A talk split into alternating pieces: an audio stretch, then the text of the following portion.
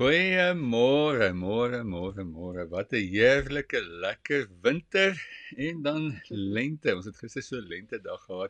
Vandag is dit 'n bietjie meer bewolk, maar ons harte is warm en vandag is Happy Sunday. so nou ja, ek weet nie julle kan nou nie happy lyk like nie, maar daar kan jy vir ons 'n happy gesig gee. Ja, stuur vir ons asseblief julle ons het dit lank terug gedoen, maar dit is nogal lekker om te sien waar julle julleself bevind. So neem van jouself 'n selfie en uh dat ons bietjie sien in watse omgewing en omstandighede bevind jy jouself. En uh dit is sommer lekker om net daai samesyn uh te beleef. Ja, nou ons mis mekaar. Ek mis saam wees, ek mis 'n kerk vol mense, ek mis jy lekker saam sing mm. en die Here saam aanbid. Ek hoor ek mis elkeen se stem en bydra. Ons dienste is mos maar 'n 'n mengelmoes van saam praat en saam gesels en deel en getuig. So ons mis dit. Nou moet ons dit online doen. Ek glo daarin van volgende Sondag gaan ons weer ons dienste kan oopgaan en weer ons mense bymekaar kry. Ons wil tog net in hierdie tyd verantwoordelik wees. So ja, lekker om julle daar te hê. Kom ons kyk. Ek sien so klomp van julle Beverly het al hallo gesê. Mhm. Volkert en Marie se so op hulle plek vanoggend. Rita Burger, hallo familie, so lekker. Sante Himan. En dan Sharon, Sharon, hulle al die pad daar van New Zealand. Uh Sharon en Pieter, dis lekker om julle aanlyn te hê. Tannie Rosa, uh weer Santi en dan uh, Marianne Volkert wat weet wie hallo sê, Suikerbossie, die hele span daar. Dis so lekker om julle aanlyn te hê en saam dat ons die Here kan aanbid. En soos julle kan agterkom vandag gaan ons so 'n bietjie die vreugde najag. Nou genoeg doom en gloom. Vandag is tyd om ons harte te lig na die son soos 'n sonneblom sy kop na die son draai en dan oopmaak, nê? Nee, en ons harte is oop om die Here en sy gees te ontvang. Mm, verseker. Ja, dit is so wonderlik om te weet dat jy weet ons het jy kan vreugde in 'n dag hê, nê? Nee? Vreugde in 'n oomblik. Niks van dit is verkeerd nie. Maar wat ek weet is dis nie altyd lasting nie. Maar die vreugde wat die Here gee, daardie vreugde wat deel is van van, van my en jou as ons in sy koninkryk is. Dit is wat lasting is, selfs wanneer dit moeilik gaan. Ek dink ek gaan bid vandag. Ja, ja, ja. Kom ons bid saam. Here baie baie baie dankie vir u genade. Daar's niks wat ons besit wat ons nie vrylik verniet en deur genade ontvang het nie. Daarom is ons ver oggend so dankbaar. Dankbaar vir asem. Dankbaar vir lewe. Dankbaar vir gesondheid Dankbaar vir samesyn en familie. Dankie dat U die voorhangsel geskeur het en dat ons met vrymoedigheid in die heerlikheid van U teenwoordigheid kan lewe. Ons eer U Here. Hmm. U is wonderbaarlik in ons midde en ons dankie daarvoor. Amen en amen. nou ja, soos ons gesê het, dis lekker om so saam te wees en uh, ons mis 'n bietjie die saam sing. Maar daar's seker lekker lofprysing en aanbidding musiek wat beskikbaar is en ek wil jou sommer uitdaag myself nê nee, om so nou en dan die lofprys musiek daar in jou huis aan te sit en sommer net saam met dit die Here te loof en prys te dans jou hande in die lug op te steek we always say that worship begins with the audience of one hmm. En daai waar jy die Here loof en prys te midde van jou omstandighede is 'n kragtige wapen om hom sommer net weer die vreugde vure te laat weer opvlam en nuwe lewe kry. Absoluut waar, nê. Nee, facing the wall. Ons onthou ons het daai nê, nee, daai was dit John Potter wat op 'n tyd Dan gesê. ja, Don Potter het hmm. so vir 'n tyd lank het hy vir 'n jaar lank as professionele musikant het hy uh, die Heilige Gees hom gelei om na 'n stil muur te speel want ons musikante uh we know how to play the audience. Jy begin later so aanvoeling kry vir die gehoor en dan speel jy vir die gehoor. En hy sê die Here moes hom daai entertainment uh, manier afleer en die manier om dit te doen was om 'n muur tot 'n muur te begin sing en dit het hom ge gefokus as jy wil om werklik sy gees en sy wese ingestel te kry op die Vader en op die Here alleen en so die Here te begin loof en prys. Ja, dis so kosbaar. Nou ja, ek dink ek gaan sommer wegspring. Mm. sommer net in hierdie tye en dalk, jy weet, mense ons het nie al die antwoorde nie. Christus het, maar ek en jy as mens, ons sê ons die woord sê dit ons ken maar ten dele. En sommer onlangs jong met so baie vrae in my hart en dit gaan swaar met 'n klomp mense en klomp dinge gebeur. Ehm um, sit maar net daar en ek mediteer op God se woord en ek hoor die volgende woorde in my in my gees en dis nie woorde wat ek al ooit gehoor het nie en dis nie woorde wat ek al aan gedink het nie die woord het net so gesê en ek het dit neergeskryf vir myself celebrate that you are forever a student of the master Jesus Christ. Wat is 'n student? Dis iemand wat nog leer, nê? En dit het ek het dit neergeskryf en vir 'n oomblik net stil geraak. En besef julle, daar is sekere dinge wat hy vir my en jou gegee het wat ons deur moeilike tye kan help en deur moeilike tye bring. Maar ek en jy moet weet dat ons is nie die meester nie ek en jy is nog 'n student op reis and we on a journey in knowing and celebrating Christ. Soos die die boek Die lewe van Christus, die beste lewe ooit geleef. Jy weet ek dink hoeveel blaaie het hy gehad Jan, maar ons kon omtrent 600 700 600 700 blaaie en en jy het dan ons 'n stukkie van Christus verduidelik. Want watter mens kan die grootheid van Jesus Christus werklik verduidelik? Ons kan nie nie, maar ons het sulke oomblikke wat hy homself aan ons openbaar wat ons ewig in ons harte stoor en bære. So dit wys so vrygemaak dat ek hoef nie die antwoorde vir almal te hê nie. Ek hoef nie die antwoorde vir myself te hê nie. Ek is 'n student. Ja, hy's my koning, hy's my redder, hy's my verlosser. He is the one who heals me of all my diseases. Hy is die een wat my my sonde vergewe. Hy's die een wat my vrymaak. Maar ek is nog 'n student in al daardie aspekte en dit was vir my 'n goeie plek om net weer te weet. Ek is sy kind. Ek hardloop na sy geregtigheid. Ek hardloop in die werk wat hy vir my doen. Maar ek hoef nie al die antwoorde te hê nie. Dit maak 'n mens werklik vry.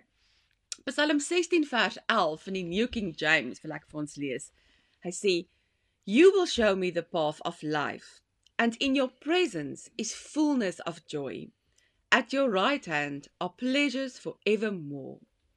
You will show me the path of life. Dit is so kosbaar and in your presence is fullness of joy.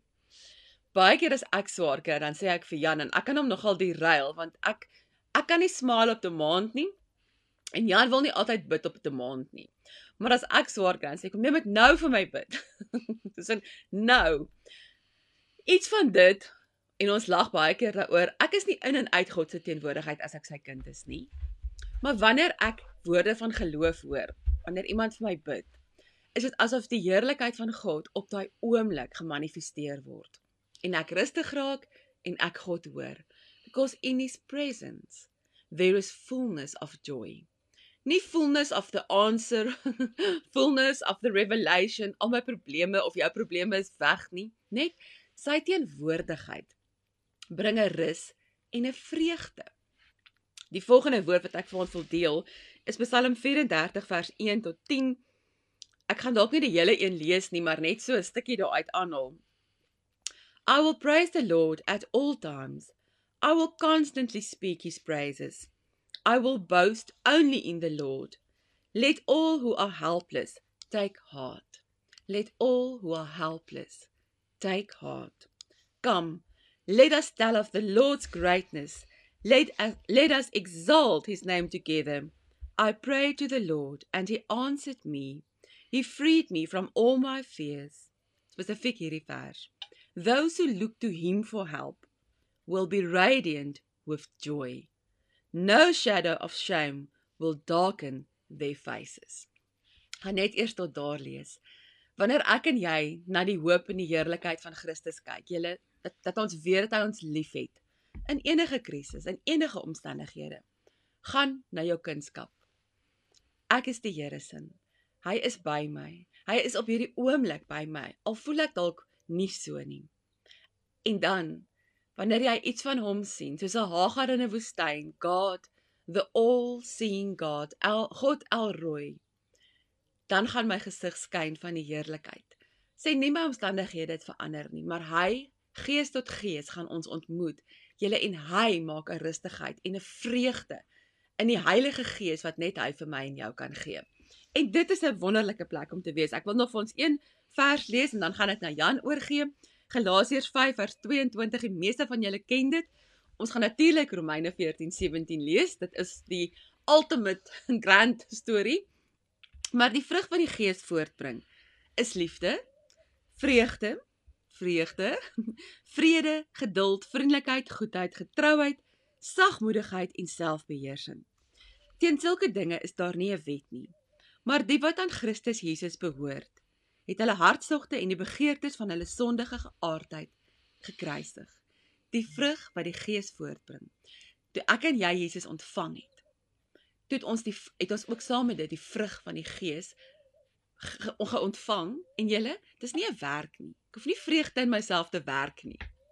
Hy het dit vir my en jou gegee as 'n geskenk. So, as ek nie vreugdevol voel nie, dan gaan ek net terug na my kindskap. Here, ek is u sin. Ek ontvang dit nou net deur die geloof en deur u geregtigheid. Dankie daarvoor. Dankie dat dit 'n geskenk is en dankie dat u Heilige Gees dit voortbring in my in jou lewe. Julle dit dit maak ons bly. Dit maak ons so hmm. vry om te weet dis nie in omstandighede nie. En as jy 'n wonderlike oggend beleef en jy's so bly oor jou omstandighede, natuurlik is dit goed. Ons praat hier van daardie blywende vreugde. Dis soos daai blywende vrede, nê, te midde van omstandighede wat nie noodwendig ideaal is nie. Amen en amen. Nou ja, het ek net geweet die skerm hier verander en dit is nou deesdae uh, is dit nou uh, ek wil vir julle eintlik gou-gou hier 'n prentjie wys wat uh, my lewe die laaste tyd so 'n bietjie opvang. Ek sien 'n uh 'n spotprentjie en ek kom gou vir julle die opbring het ek kom net gou hier kry. En uh dit is baie keer dit vir my voel die lewe As jy nou so vinnig daar kyk, ek is skoon net skerm uit. Hallo, ek is nog hier. Uh maar hierdie hierdie is net so partykeer wat mens voel, nê, nee? die pastoor wat daar voor uitjaag en uh of die uh ja, die voertuig en dan al hierdie polisie manne wat nie van agteraf uh almal met 'n opinie en almal het idees en stories en so aan. So 'n woord wat wat ek deesdae baie hoor en wat baie mense vir my meer uh, resoneer, nee wat baie mense sal sê, ons voel oorweldig. Overwhelmed, nee, en ek dink as daar van julle is wat ook in die laaste tyd net by tye gevoel het, "Sjoe, dit is just too much. Dit is net te veel. Dit is te erg. Ek kan nie nog slegte nuus hanteer nie. Ek weet nie hoe om uh, vir nog 'n ou wat siek is te bid amper nie. Uh, ons ons bid teenoor COVID en dit voel net so oorweldigend en dan praat ons nie oor al die ander moeilikheid wat nog aangaan ten spyte nou ook van COVID.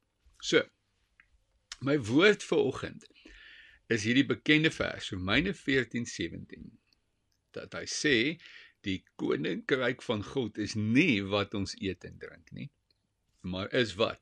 Is om met God reg te wees. En dan vrede en vreugde in die Heilige Gees. As dit een van jou gunsteling versies is gee vir my 'n jy thumbs up daar. En dit is so 'n kragtige vers wat die Here Jesus Christus vir ons help om vlees te maak in ons eie lewe. En soms is dit so dat ons net so 'n bietjie oorweldig voel. Maar nou hier is die waarheid. Wanneer ons na die lewe gaan kyk, dan is dit perseptueel, soos wetenskaplikes vir jou sê dat die mense ingesteldheid is na die negatiewe toe. As jy byvoorbeeld uh, in 'n klassituasie 'n wit papier ophou en jy het 'n klein kolletjie op die papier geteken en jy sê wat sien julle dan sal die meeste ouens onmiddellik antwoord ons sien 'n swart kolletjie in steede van net ons sien 'n stuk wit papier. Ons is ingestel om foute, drama, moeilikheid, krisisse meer ingestel om daarna te kyk. Dis intedeel hoekom nuusagentskappe gewoonlik fokus op negatiewe nuus want dit trek ons belangstelling. Nou, dis bietjie metafisika en biologie en deel van oorlewing is dat ons om in hierdie lewe te oorleef, moet ons bewus wees en paraat wees van gevare en ons moet die hele tyd oppas as hier gaan nie 'n ongeluk gebeur as hier moeilikheid wat kom sodat ek gereed kan wees om enige krisis te hanteer. So dis heeltemal normaal. Maar julle sal nou sien en ek gaan 'n paar uh boeke hier vir ons inbring en hierdie is vir my net so kragtig wat die Heilige Gees met my oor gepraat het is dat Christus Jesus het Chantal nou nou dit ook mooi gesê is hy is die krag die toegang die die opening, die geregtigheid na die vreugde in die Heilige Gees. Ons wat kinders van die Here is, moet die happieste mense op die planeet wees. Why? Because we don't do things to make ourselves happy. Hmm. Ja, ja, nou moet ek eers dit gaan doen en dit eet en so maak en hierdie fun ding doen want dan is ek happy. Gelukkig vir ons wat in Christus Jesus is, het vreugde 'n baie meer diepe, reële en werklike betekenis en dit is dat die Heilige Gees nou in ons woon en ons deur hom kan happy wees, vreugde hê, genotte, euforiese geluk beleef, want ons sien dit en beleef dit in Christus Jesus. Nou, daar's 'n paar interessante uh boeke wat ek gou vinnig vir julle wil wys, uh wat uh kom ons begin hier.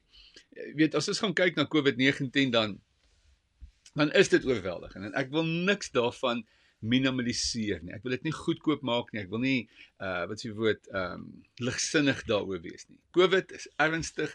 Die implikasies is ernstig en baie baie mense is baie ernstig siek. Maar kom ons kyk gou na die realiteit. Op die oomblik is die syfer 2.96% van mense wat COVID-19 ontvang uh kry gaan sterf.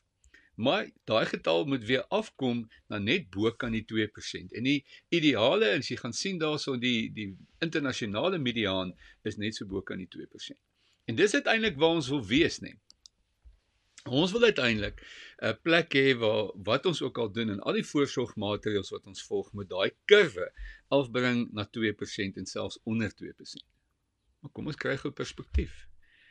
2% van mense sterf aan COVID vir ons voel dit oorweldigend dat hier in ons eie omgewing die laaste tyd lewens sommer naby ons, familie en vriende naby ons gesterf het. En dan voel dit oorweldigend. Maar kry die som net 2%, amper 3% nou met die met die piek nê. Uh sterf van COVID-19. En dit is wat ons moet behou is om in hierdie tyd perspektief te bou. Nou interessant, hier's 'n paar boeke hier oor geskryf wat ek wil noem. En die eerste is 'n baie interessante boek wat nou net uitgegee is en ek het hom ek is besig om nou te lees en dis 'n baie lekker uh boek oor die ekonomie en die wêreldgeskiedenis van die laaste oor die 1000 jaar wat Johan Fourie nagevors het en hy het na die geskiedenis gaan kyk van 'n ekonomiese bril. En net gaan kyk oor maggies. Ons beleef in die laaste 40, 50 jaar meer finansiële voorspoed as wat ons ooit in die mense jeugenis geniet of ervaar het. Meer mense het toegang tot die ekonomie as ooit. En hierdie hele boek handel daaroor om vir ons net 'n meer positiewe blik te gee dat dinge is nie so donker en sleg as wat dit in die media voorgegee word nie. Nog 'n boek uh wat ek persoonlik baie geniet het julle rukkie terug Pinker, hy het uh, julle kan hom gaan kyk op TED, hy het 'n hele paar TED Talks ook al hieroor gedoen. Het net basies gaan kyk na na die na die syfers, die syfers van sterfte syfers, TB syfers, polio, al die siektes, jou uh, ouderdomsverwagting van die mensdom, die gemiddelde ekonomiese kurwe en al hierdie baie fisiese syfers wys weer eens vir ons dat die wêreld al is ons so baie mense eintlik baie beter daarin toe is. Dit beteken nie dat daar nie slegte dinge gebeur nie. Onthou ek wil nie vandag die sleg uitvee en maak asof dit nie bestaan nie. Ek wil net perspektief gee en sê alles is nie so donker as wat dit partykeer vir ons voel nie. Factfulness uh, is Hans Rosling. Hy het uh, of Hans Rosling het uh, net nog 'n bietjie verder gegaan. Hy het na die laaste 40, 50 jaar se statistiek gekyk en ook 100 jaar terug voor die Tweede Wêreld, Eerste Tweede Wêreldoorloë en gaan kyk weer eens na groeikurwes, gaan kyk na die die veld van innovasie, wat se nuwe gemak, gerief ensovoorts het ons tot ons beskikking, hoeveelheid motors per uh, kapita, hoeveelheid huise per kapita ensovoorts en 'n baie interessante feitelike boek om weer eens vir ons die statistiek te gee. Dat ten spyte dat daar uh, groot ongelykheid is en nog steeds armoede is, is ons besig om werklik 'n groot hupstoot en 'n verskil te maak. Die laaste boek sommer net hieroor um, is Rutger Bergman of Bregman. Um, hy het veral bekend geraak rondom die World Economic Forum onlangs en hy het op hierdie forum het hy gaan praat oor hierdie hy's ook 'n historian En die van julle wat onthou um The Lord of the Flies boek van hierdie klomp kinders wat op 'n eiland is en wat mekaar uiteindelik in kannibalistiese geweld ehm um, doodmaak en eet. 'n Vreeslike donker boek. Ehm um, het hy 'n fisiese storie gevind van 'n klomp kinders, 3 of 4, dink 4 seuns wat op 'n boot uh wou sommer net bietjie op 'n trip gegaan het uh oor 'n naweek verlore geraak het en op 'n eiland geland het en vir oor die 2 jaar was hulle alleen op hierdie eiland en uiteindelik het 'n skeep uh kaptein daar verbygekom, hulle opgetel en uh, hulle het 'n lang lewe daarna geleef, almal van hulle in die 80s en die wonderbaarlike storie hier is dat hierdie ouens het eintlik baie nader aan mekaar gekom. Hulle het 'n vuur gemaak en om dit regtig gekry het met niks nie, daar was niks op die eiland nie. Hulle het hulle eie kos moes maak, oorleef en beskerming en hitte bou om in te slaap. En hulle het 'n vuur vir amper 18 maande lewendig gehou deur net die samewerking onder mekaar. So die beginsel is dit dat ten spyte van krisis en ten spyte van uh probleme is die samelewing eintlik baie meer geneig daarna toe om saam te werk. En julle ek kan daarvan nou getuig hier in Klein Willem soos van julle weet, uh blooming awesome of awesome blooming, net die Klein Willem lese hashtag wat uh, ek dink oor die 40 50, ek hoor nou nog een van die goed oor die 70000 views gehad. En dis in die land in die blomme, die fees, die uh hoofstraat uh omtooi en blomme rangskikkings, die mooi maak, die markies, die winkels, die musikante wat kom sing het in 'n hele dorp wat net kom saamwerk vir mekaar lief is en vir mekaar omgee. Meeste mense wat deel was van hierdie projek het geen geld gevra nie, dit was net 'n liefdesdiens aan mekaar. En so is ons besig om die skrif vervul te vervul wat ons al vir lankal bid in ons omgewing is. Mag ons dorpe waar die Here ons geplaas het mag dit his delight sy eden word. Nou ja ek hoop op hierdie noot is julle nou al so 'n bietjie positief nou as ons verder gaan julle die die beginsel wat ek wil uitwys vir oggend is Jesus is pure vreugde nou die mens om te oorleef moet happy wees, né? Nee? Dit is 'n oorlewingsding. So ons moet goed doen, ons moet lekker eet om gelukkig te voel. Ons het verhoudings wat ons lekker laat voel. Ons probeer lekker dinge doen. Ons gaan nou en dan met vakansie. Ons probeer dis deel van die oorlewingsdrang van die mens. Is om te kyk, hoe kan ek uh dinge doen wat genotvol is, wat vreugdevol is, wat my laat goed voel, wat uh deesdae leef ons in 'n samelewing nê wat alle bemarking gaan oor klere wat jou laat goed voel en uh rekenaars wat jou laat goed voel ensovoorts. Ons leef in die goedvoel generasie. En dis oukei okay, want ons is gemaak om hierdie goed te soek vir ons eie oorlewing. Maar hier is die waarheid julle. Is dat al hierdie goed voel dinge is kortstondig. Dit hou nie. As jy lekker geëet het, moet jy weer eet. As jy iets lekker gedoen het, moet jy iets anders kry om lekker te doen. En so is dit nie verkeerd nie. Maar jy kan nie jou lewe anker en die vreugde van jou lewe anker in tydelike dinge nie. Nou kom ons gaan na Romeine 14. Romeine 14 is die verhaal nou van godsdiens. En ek onthou julle vir die 20 25 jaar vir julle wat deel is van ons gemeente weet dat dit is een van ons DNA dinge is om van te hê. Ek hou van lekker grappe vertel. Partykeer heeltemal onbehoorlik tydens 'n preek en ouma Agnes sal vir my al 'n paar keer aangeskreep en sê nee Jan, daai grappe is nie van pas tydens 'n preek nie. En ons hou van van hê, ons hou van preek. Want is vir ons DNA dat ons as kinders van die Here moet die mees gelukkigste mense op die planeet wees. Nou die meeste mense as jy die woord godsdiens gebruik, gaan nie is gelyk aan vreugde, euforia, genot plesier sê nie. Die oomblik as ek dink godsdiens, dink ek opoffering. Diens, werk, gee, doen, gehoorsaamheid, ernstige dinge. Vandag wil ek julle wys dat die nuwe goeie nuus evangelie, die nuwe beweging wat in Christus Jesus begin het, die goeie nuus evangelie is fundamenteel rondom vreugde en dat ons vreugde is in Christus Jesus opgesluit. So Romeine 14 gaan oor mag ons nou offervleis eet of nie.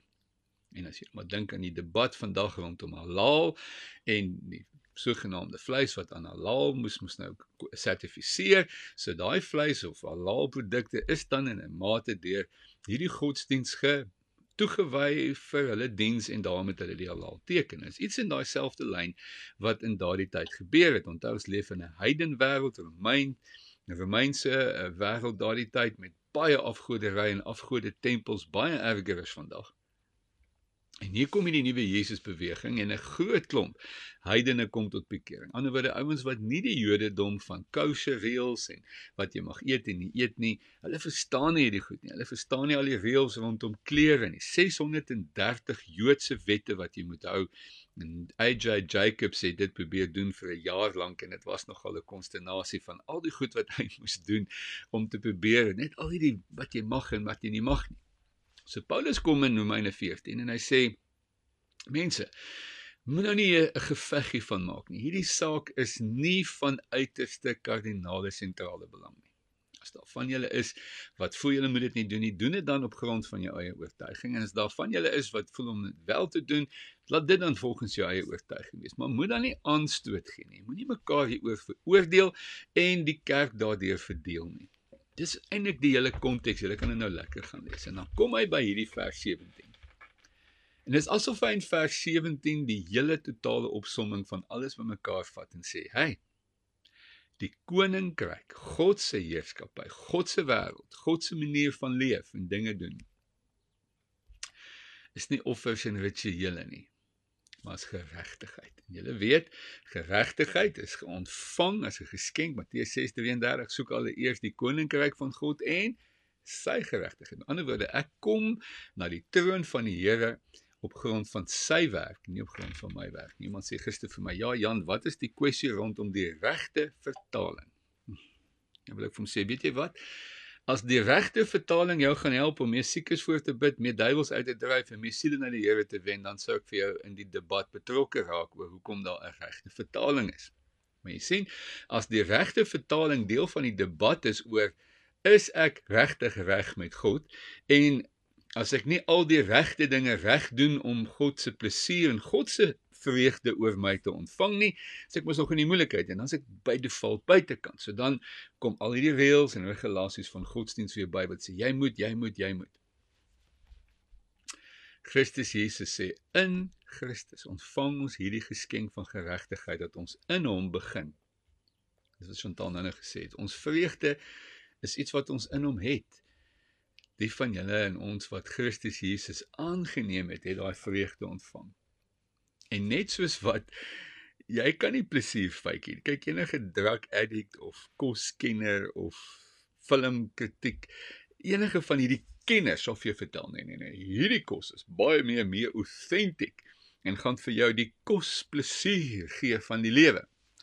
so sê julle debat en omtrent alle handel uh, gaan oor hierdie produkte wat dan nou vir ons die meeste plesier of gemaak of geniet of wat ook al gaan verskaf. So dit is 'n ernstige saak. You can't fake it. So wanneer ons in Christus Jesus vreugde ontvang het, is dit reël. You can't fake it. Hmm. En hierop met iemand asseblief amen sê. Amen. Ons het in Christus Jesus ware euforiese heerlike glorie Shekinah volheid krag genade voorsiening vergifnis redding ontvang. Daar is in hierdie lewe niks wat jou meer permanent happy kan maak as kunskap in Christus Jesus nie. Amen. Amen. Dis die anker, dis die basis julle. Al die ander goed se bysaak. Al die ander goed tydelik. Is nie verkeerd nie, maar dis nie wat ons jaag nie. Ons is gejaag, ons gesenter teendeel. Ons is geanker, ons is gefokus, ons is gebalanseer op die volkomme werk wat Christus Jesus vir ons gedoen het. En deurdat ons hierdie geskenk ontvang het sê hierdie vers het ons vrede ons sal 'n ander dag oor vrede praat en vandag oor vreugde. Vreugde in die Heilige Gees. That's what it's all about. Nou kom ons kyk na 'n paar versies hierso. En uh, hierdie is vir my so 'n lekker oefening wat ons nou gaan doen. Is ek gaan vinnig uitwys wat is die katalisators of wat is die maniere hoe Christus hierdie vrede in ons wesenlik maak, realiteit maak, nie stories dis werklikheid. En elke keer as jy met my saamstem en hierdie punt vat, skree amen aan daai kant. Die eerste ene is dat Christus is ons vrolikheid, hy is ons vreugde. Nou kyk gou hier, dis die gedeelte van die Emmausgangers, nee, en dit is so mooi, is dit ja, jy kan 'n baie verse gevat het, maar ek kan dit vanoggend kies om hierdie een te vat. Is Lukas 24:31 waar hulle sê, "Joe, toe Christus die skrif vir ons oopgemaak het, het ons harte warm geword." Hmm. Uh en julle uh, Jesus is die bron van vreugde wat jou laat huil en lag deur mekaar en wat jou hier in jou binnekant kom aanraak en jou op 'n manier kom vervul wat jy net op geen ander manier kan verduidelik nie. Christus en sy teenwoordigheid, sy geregtigheid, sy volheid is die ankerpunt van ons vreugde. Nou die volgende een is die Heilige Gees, nê, nee, en dit gaan saam met Christus Jesus. Dit ons is nou die tempel van die Heilige Gees en hy het nou in ons kom woon en hy is vreugde. Handelinge 13:52 sê en die disippels is vervul met blydskap en met die Heilige Gees. Jy kan eintlik dit studie net hiervan maak. Maar elke keer wanneer mense gevul is met die Heilige Gees en tale gepraat het en 'n aanraking gehad het met die Heilige Gees, was vreugde betrokke, euforiese uitbundige happiness want dis wat die Here doen. Julle en dis nie 'n tydelike goed nie, dis goed wat hy in ons gees en in ons gemoed kom werk. Hierdie ene, dis beter om te gee as om te ontvang. Wie kan met my daaroor saamstem? Nee, dit is letterlik so dat die Here so slim. Hy weet dat om deel te ontvang is, is nie wat vreugde hou nie. dit is baie lekker om meer te gee. Dis interessant.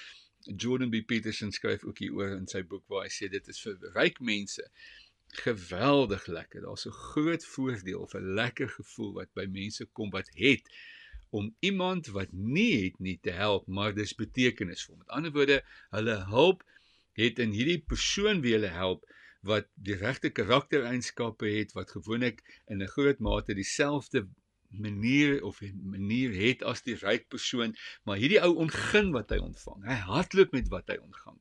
Ontvang. Dis nie net weet 'n bedel hy die geld nie. Dit is dit vermeerder Jou gee het hierdie ou enable om 'n nuwe besigheid te begin. Jou gee het hierdie ou gehelp om dit wat hy ontvang het nog 10 keer te verdubbel. Julle daar's niks lekkerder as dit nie. Is om te sien hoe dit wat jy gedoen het so 'n multiplication effek in iemand se lewe het wat dit reg ontvang. So dis ontvang en gee, maar dit gee vir ons vreugde en blydskap. My liefie lyk dan vanmôre mooi ek weet nie of julle opgemerk het nie, maar ek het opgemerk. Soms nou eye beauty is in the eye of the beholder. Maar julle daar is in hierdie lewe glo ek vir ons wat getroud is ook geen groter lekker as om 'n geestelike vervulde huwelik te hê nie. Sê amen. En nou moet jy vir jou vroukie, vroutjie en 'n liefie daar 'n soentjie gee. Mag jou fontein geseënd wees en verheug jou oor die vrou van jou jeug. Hm so my altyd een van die indikators van gesin of van 'n huwelik wat gesond is, is daar's lekker lag. Koppels wat nie meer lekker lag nie en nie kan van nie nie. Moeilikheid. Rooi buzzer, jy moet gaan vir huweliksberading met 'n kursus of twee doen, jy sal moet gaan vir hulp. Daar's 'n probleem.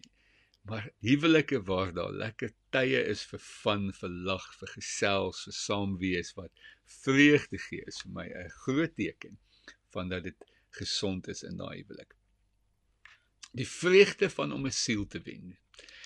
Daar is seker in hierdie lewe niks lekkerder as om vir iemand te bedien, vir te bid, te profeteer, uh deur die gees van die Here gebruik te word en te sien hoe iemand ontwaak tot die realiteit van Christus Jesus. Nee, daar is niks groter nie. Handelinge 15:3 vertel van die bekering van die heidene en aan al die broeders wat groot blydskap toe hulle dit hoor van hoeveel mense tot redding gekom. Gister gesels ek met 'n jong man wat my al rukkie lank wil sien en uiteindelik kry ek die tyd en hy het maar 'n paar maande terug tot bekering gekom uh, en hy vertel my met soveel geesdrift van hoe hy Jesus vir my werklikheid geword het. Hy het sy meisie na die Here toe gelei en nog 'n klomp ander ouens wat nou deel is van die jeuggroep wat hy bedien. En ek was so, dit was vir my so lekker om hom te luister en te sê, "Julle, this really what it's all about." Ons leef tog mos nou nie om geld te versamel, dit te spandeer en so aan te gaan tot ons eendag oud is. Dit kan mos nie die lewe wees nie, maar om mense te help om Christus Jesus te ontdek en te vind en disipelmaker te wees, 'n sielewenner te wees. Julle is what makes you a harvester. Jy kan nie sê jy's deel van ons gemeente, 'n harvester en jy's nie besig om die oes in te samel nie. Nou ja. Amen en amen. Ek weet as ons ver oggend lekker saam was, het ek 'n klomp amens gekry op hierdie preek vanoggend. Nou ja, eenheid is vreugde. En ek moet sê dit is vir my besonder is dat wanneer ek uh, met kinders van die Here tyd spandeer, waar hulle ook al vandaan kom en van watter kerkgenootskap hulle is, daai eenheid van gees, die eenheid van van mekaar hoor en resonate nê en uh in die week gesels ek met ou vriende Rob en Jan Mathis daar van Seattle en ons kom al so 'n lank pad saam en ons het nou vir die laaste 2 3 maande min kontak gehad en man, ek was so opgelig in in ons saamgesels so oor online vir 'n uur lank oor wat die Here in hulle lewe doen en hoe betekenisvol uh die die werk van die Here in hulle lewe is op hierdie tydstip van hulle lewe en hoe graag hulle wil gee en nog steeds in sending wil betrokke raak en hulle kan nie wag om weer terug te kom hier na Suid-Afrika en by die kleuterskool Boontoe daar in Citrusdal betrokke te wees nie. Dit het my hart so warm gemaak eenheid en die samesyn van gelowiges. Julle dit laat 'n mens net uh, gevul wees, net vol wees van die Here se vreugde. Daai is Filippense 2 vers 2. Geniet die gawe van jou werk. Jy geweet dis 'n geskenk baie mense. O, oh, ek moet gaan werk. nou sien hulle al 'n paar preke vir my oor gehoor het weet dat vir my is werk deel van om in Christus Jesus kind van God te wees.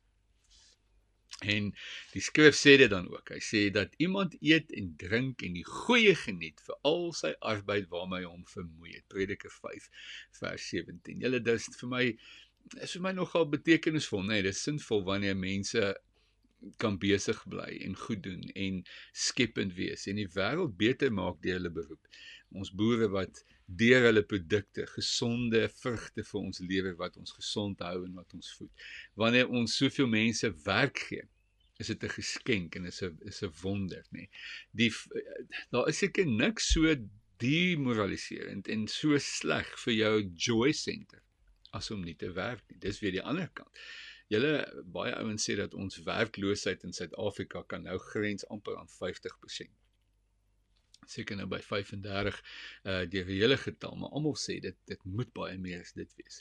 En dis vir my skrikwekkend dat daar so baie mense is wat nie kan 'n inkomste verdien nie. Julle weet hoe baie tyd ons op hierdie onderwerp spandeer om probeer kinders van die Here help om 'n besigheid te kan hê, 'n inkomste te kan verdien en werklik planne uit te dink. En ek wil julle moet saam met my bid hierdie week. Kom ons maak tyd hierdie week om vir mekaar te bid vir ekonomiese oplossings, om die Here te vra vir maniere waardeur hy vir ons onthou God se supply line het nog nooit opgedroog. Ons moet net die hele tyd in lyn wees en saam met hom beweeg in die nuutheid van waar ons nou is, die krisisse waarin ons is en om met 'n nuwe perspektief oplossings te sien wat don't waste your crisis en elke krisis is daar ook weer geleenthede. Dan om gevul te wees met die Heilige Gees is sekerlik ook wat 'n mens se hart net kom volmaak. Efesiërs 5:18 sê moet jou nie aan drank te buite gaan nie. Nou daar's 'n goeie voorbeeld van 'n tydelike joy teenoor 'n permanente. Hy sê moenie jou laat verbyte gaan met drankie. Jy gaan 'n hangover hê en dan gaan al die lekker goed wat jy gedink het lekker is kom terug na jou en hy help jou in die bou. Maar om gevul te wees met die Heilige Gees, julle. Ai man. Hm. Dis mos nou waar wie die vers gaan. Vrede en vreugde in die Heilige Gees. Nie met jy die lotto gewen het en klomp geld het nie, maar omdat jy gevul is met die Heilige Gees. Julle as ek so dink aan ons worship by einkomste, daar's vir my as aanbidder en lofprysing en aanbidding leier wanneer ek gewoonlik voorsit en ek kyk so die mense se gesigte en wanneer hulle die Here aanbid, daar's vir my in die lewe nie 'n mooier gesig as iemand wat met sy hande in die lug die Here staan en loof en prys en die trane loop en jy sien letterlik die vreugde, die joy, die nabyheid van die Here op 'n persoon soos wat hy die Here loof en prys.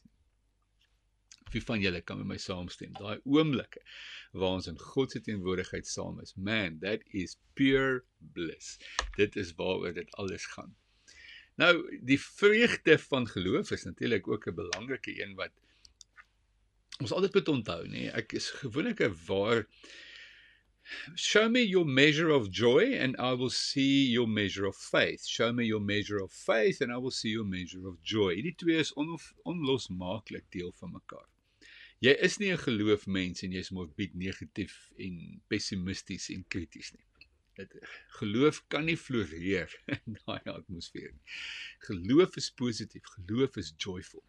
Geloof is vreugde. En dis wat die Here in ons wil werk. Kyk gou die fantastiese vers. Romeine 15:13. Mag God die bron van hoop julle deur julle geloof met alle vreugde en vrede vervul. Daai woord vervul beteken volmaak en dat dit oorloop. Is interessant. Uh daar's in die notas as jy dit gaan lees, jy sien amper vyf teksversies in die Nuwe Testament wat sê that your joy may be full. Jy sien dis wat die Here wil doen is hy weet dat ons vreugde vir lekker ry of lekker vakansie hou is tydelik. Maar hy sê that your joy may be full. Anders die Here vind daarin plesier. So Chantal het skryf vanoggend op WhatsApp gestuur. Die Here vind plesier in ons happiness. Julle is dit nie hoe 'n ouer is nie. Wat 'n ouer uh vind nie meer is is net man dit is die lekkerste gevoel om as ouer te sien hoe jou kinders hulle self hard uitgeniet. Wanneer die kinders lekker van het, wanneer hulle speel en hulle speel mooi en hulle het gesonde, goeie pret. Man, daar's in die lewe niks wat 'n ouer se hart met soveel welbehaaglikheid vul nie. En net soos die Vader, hy wil nie sien ons moet krepeer en swaar kry en van die ellende omkom nie. Hy wil sien ons floreer. Daar's 'n skrif in Tendel in die notas in die begin waar die wet in die Ou Testament word so deurgegee en sê dat ek wil nie na my toe kom met al jou offers en feeste en goed wat jy doen met 'n ou swaar lang gesig nie. Dan sê die Here, then you missing it dan dan dan is jy met godsdiens besig. As jy met my besig is, is selfs die offers wat jy bring vreugde. Ek onthou jare gelede het, het Willem Wina die Here op hulle hart gelê om hulle klein motortjie Renault uh vir 'n pastoor te gee. En hulle wat die motor gesaai het, was letterlik meer happy as hulle wat die motor ontvang het. Dit was vir my net so awesome. En dis presies hoe die Here dit deur sy gees in ons werk. Kyk gou nog na hierdie versie in Petrus waar hy sê deur in hom te glo Al sien julle hom nou nie, het julle reeds deel aan die saligheid wat die einddoel van julle geloof is en dit vervul julle met onuitspreeklike en heerlike blydskap. Wow, man, dis is dit. En julle dis die geloofslewe, nê? Dis om met die Here 'n pad te stap. Is dat dis dis 'n avontuurpad van nuwe dinge, nuwe ervaring, nuwe ontmoetings, die heeltyd vars, nuut. Ek geniet byvoorbeeld in ons gemeente al hierdie jare die verskillende lofprysing liedjies wat ons sing. Nou ja, party mense is ontstem daarmee want hulle kom van 'n geloof of 'n kerkgenootskap waar hulle dieselfde liedjies al vir die laaste 100 jaar sing. En dis ook 'n seën en mag die Here dit ook so gebruik. Maar dis vir my lekker, nê? Nee, dis vir my so awesome dat die Here is nuut. Jy gaan tog mos nou nie vandag in 'n sterkinikor die mense die heeltyd al was dit 'n uh, treffer geweest, 'n 7 of 8 Academy Awards fliek. Jy gaan tog nie daai selfe ou fliek oor en oor speel en dink jy gaan mense trek nie. jy moet weer 'n nuwe fliek maak en 'n nuwe boek skryf en 'n nuwe gedig en 'n nuwe liedjie sing en jy hierdie nuutheid wat ons in Christus Jesus het is net awesome. Amen. Nou ja, hierdie en ek hoop al teen hierdie tyd is jy so 'n bietjie happy en dat jy so 'n bietjie vergeet van al hierdie dramas wat so hier om ons afspeel. Dis nie die einde van die wêreld nie. Julle die Here is nog hier en terwyl daar slegte dinge wel aan die gebeur is, is daar ook besig om in die teenoorgestelde goeie goed te gebeur wat net so awesome is. Nou die woord van God maak ons bly. Stem jy saam? Ek is, glo my, ek het gisteraand maar ook die moody gloomy kom sit en ek het hierdie preek begin uitwerk En terwyl ek besig is met hierdie woord, het dit my gees kom gestig. Dit het my gees kom bou en ek glo dis presies wat die woord vir oggend ook doen. Jeremia 15:16 sê ek het u woorde verslind toe hulle gekom het. Hulle was vir my 'n vreugde. Jogg, ek love hierdie vers, net so lekker practical net. Die woord verslind en die woord het my kom happy maak, het my kom vreugde gee, het my laat met nuwe insig na die lewe kyk. Die van julle sal sien ek het op Instagram uh gisteraand 'n foto geneem wat Vrydag terwyl ek in Chantal uit die Kaap uit teruggery daar by uh, Piketberg sien ons hierdie pragtige reënboog en eers was dit net sy punt uh so die onderpunt maar jonge vol spektrum. Jy sien dit mos nou nie altyd so net hy letterlik amper al die kleure in die spektrum wys en hy's so helder. Jong en ek wil stop en die motor dit afneem en so is dit nog nie heeltemal reg nie en ons het verder gery en omtrent daar by Pools toe maak hy 'n vol reënboog en ek moes stop en dit afneem en die foto vir julle daar share. En op daai oomblik net omdat ons in die natuur die van julle wat nou gaan blomme kyk het was dit nie net heerlik en opbouend en stigtend om in die omvang nie die grootsheid van God se natuur gevul te word met vreugde nie. Dis wat die Here doen julle Uh ons vergeet baie keer wanneer ons in ons klein krisis vasgevang is en ja, dit is 'n krisis. Dit is dalk baie sleg.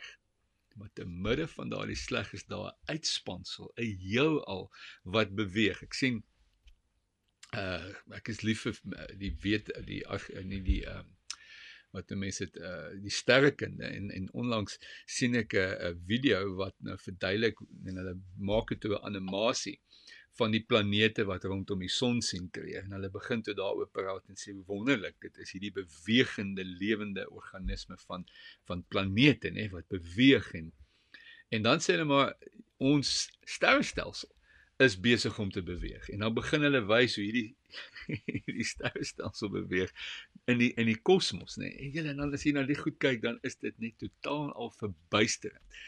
En dan besef jy God is groot.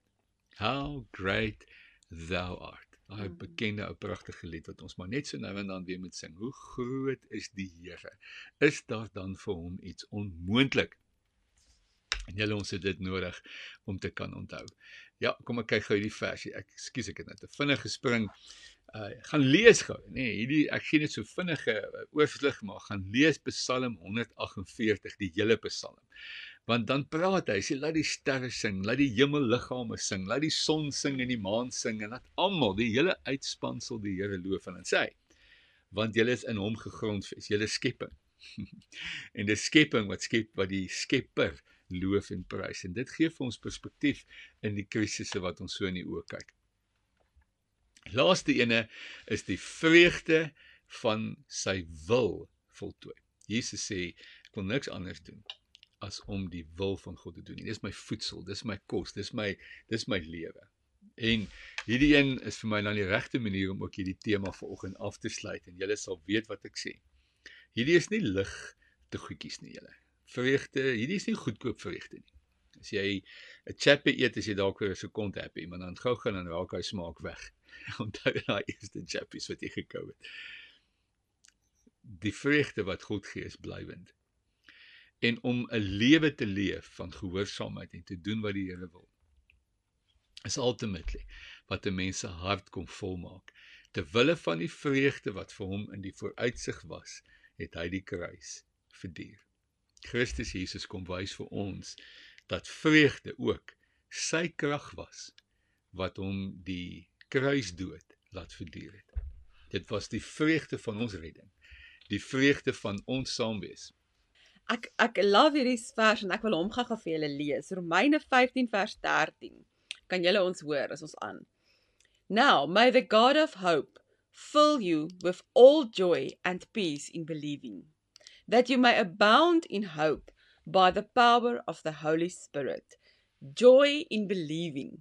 Dit is vir my so mooi. Daar is vreugde in om te glo, soos Jan nou dit gesê het we have joy in believing. What are we believing? Dat ons nooit alleen is nie, dat die Here by ons is. Dat terwyl ek dalk hier sit en nie lekker voel nie, is God besig, julle, om my genesing te bewerk. Terwyl jy dalk daar voor die rekenaar sit en aan 'n probleem dink. Joy in believing. As jy gebid het en daardie probleem vir hom gegee het, is hy besig en hy kan sy engele stuur om sy woord te kom vervul terwyl ek en jy dit nie kan sien nie. So daai joy and believing vir oggend is 'n bietjie om ons geestes oë oop te maak om te sê Here, ek kyk vir oggend verder as my probleem. Ek het vreugde in my geloof in U. Want U kan niks is vir God onmoontlik nie en daarom is ek dankbaar en daarom bid ek. Hoekom bid ons? Want ons glo dat hy ons hoor. Ons glo dat hy antwoord. Hy is steeds die God van die God van wonderwerke. En hy hy help ons. Soos 'n pa wat lief is vir sy kinders en neerbuig om sy kinders te ontmoet. So is die Here wanneer ek en jy na hom nader en hom en hom om hulp vra. So julle vir oggend Dit was so mooi al die vreugdes wat ons kan hê in geloof en dit wat ons doen en in gehoorsaamheid en gelukkig getroud wees en en weet jy wat? Sy as ons dit nou so genoem het en jy voel dalk een of twee van daai dinge is nie van toepassing nie, kan dit steeds joune wees. Hmm. As jy nie reg is met mense nie, maak reg sodat daai vrede in verhoudings, daai vreugde in verhoudings herstel kan word. As jy afstand tussen jou en God voel, kom en bely. Kom na jou Vader gee jou teleurstellings ook vir hom want hy is 'n goeie en getroue vader. Hmm. Nou mag die volheid. Ja, dankie Here. van God se vreugde in elke hart wat vir sy hart, vir sy lewe, vir hmm. Jesus oopgemaak het. Die volheid van sy vreugde beleef en ervaar. Here, ons dankie dat dit wat ek vanmôre sê is nie woorde nie. Dis nie idees en filosofieë nie maar in die persoon van Christus Jesus het U kom vreugde in ons hart ontsluit. En Here, vergewe ons dat ons soms dit vergeet. Vergewe ons dat ons vasgevang raak in al hierdie dinge hier om ons en die wêreld wat ons wil besig hou.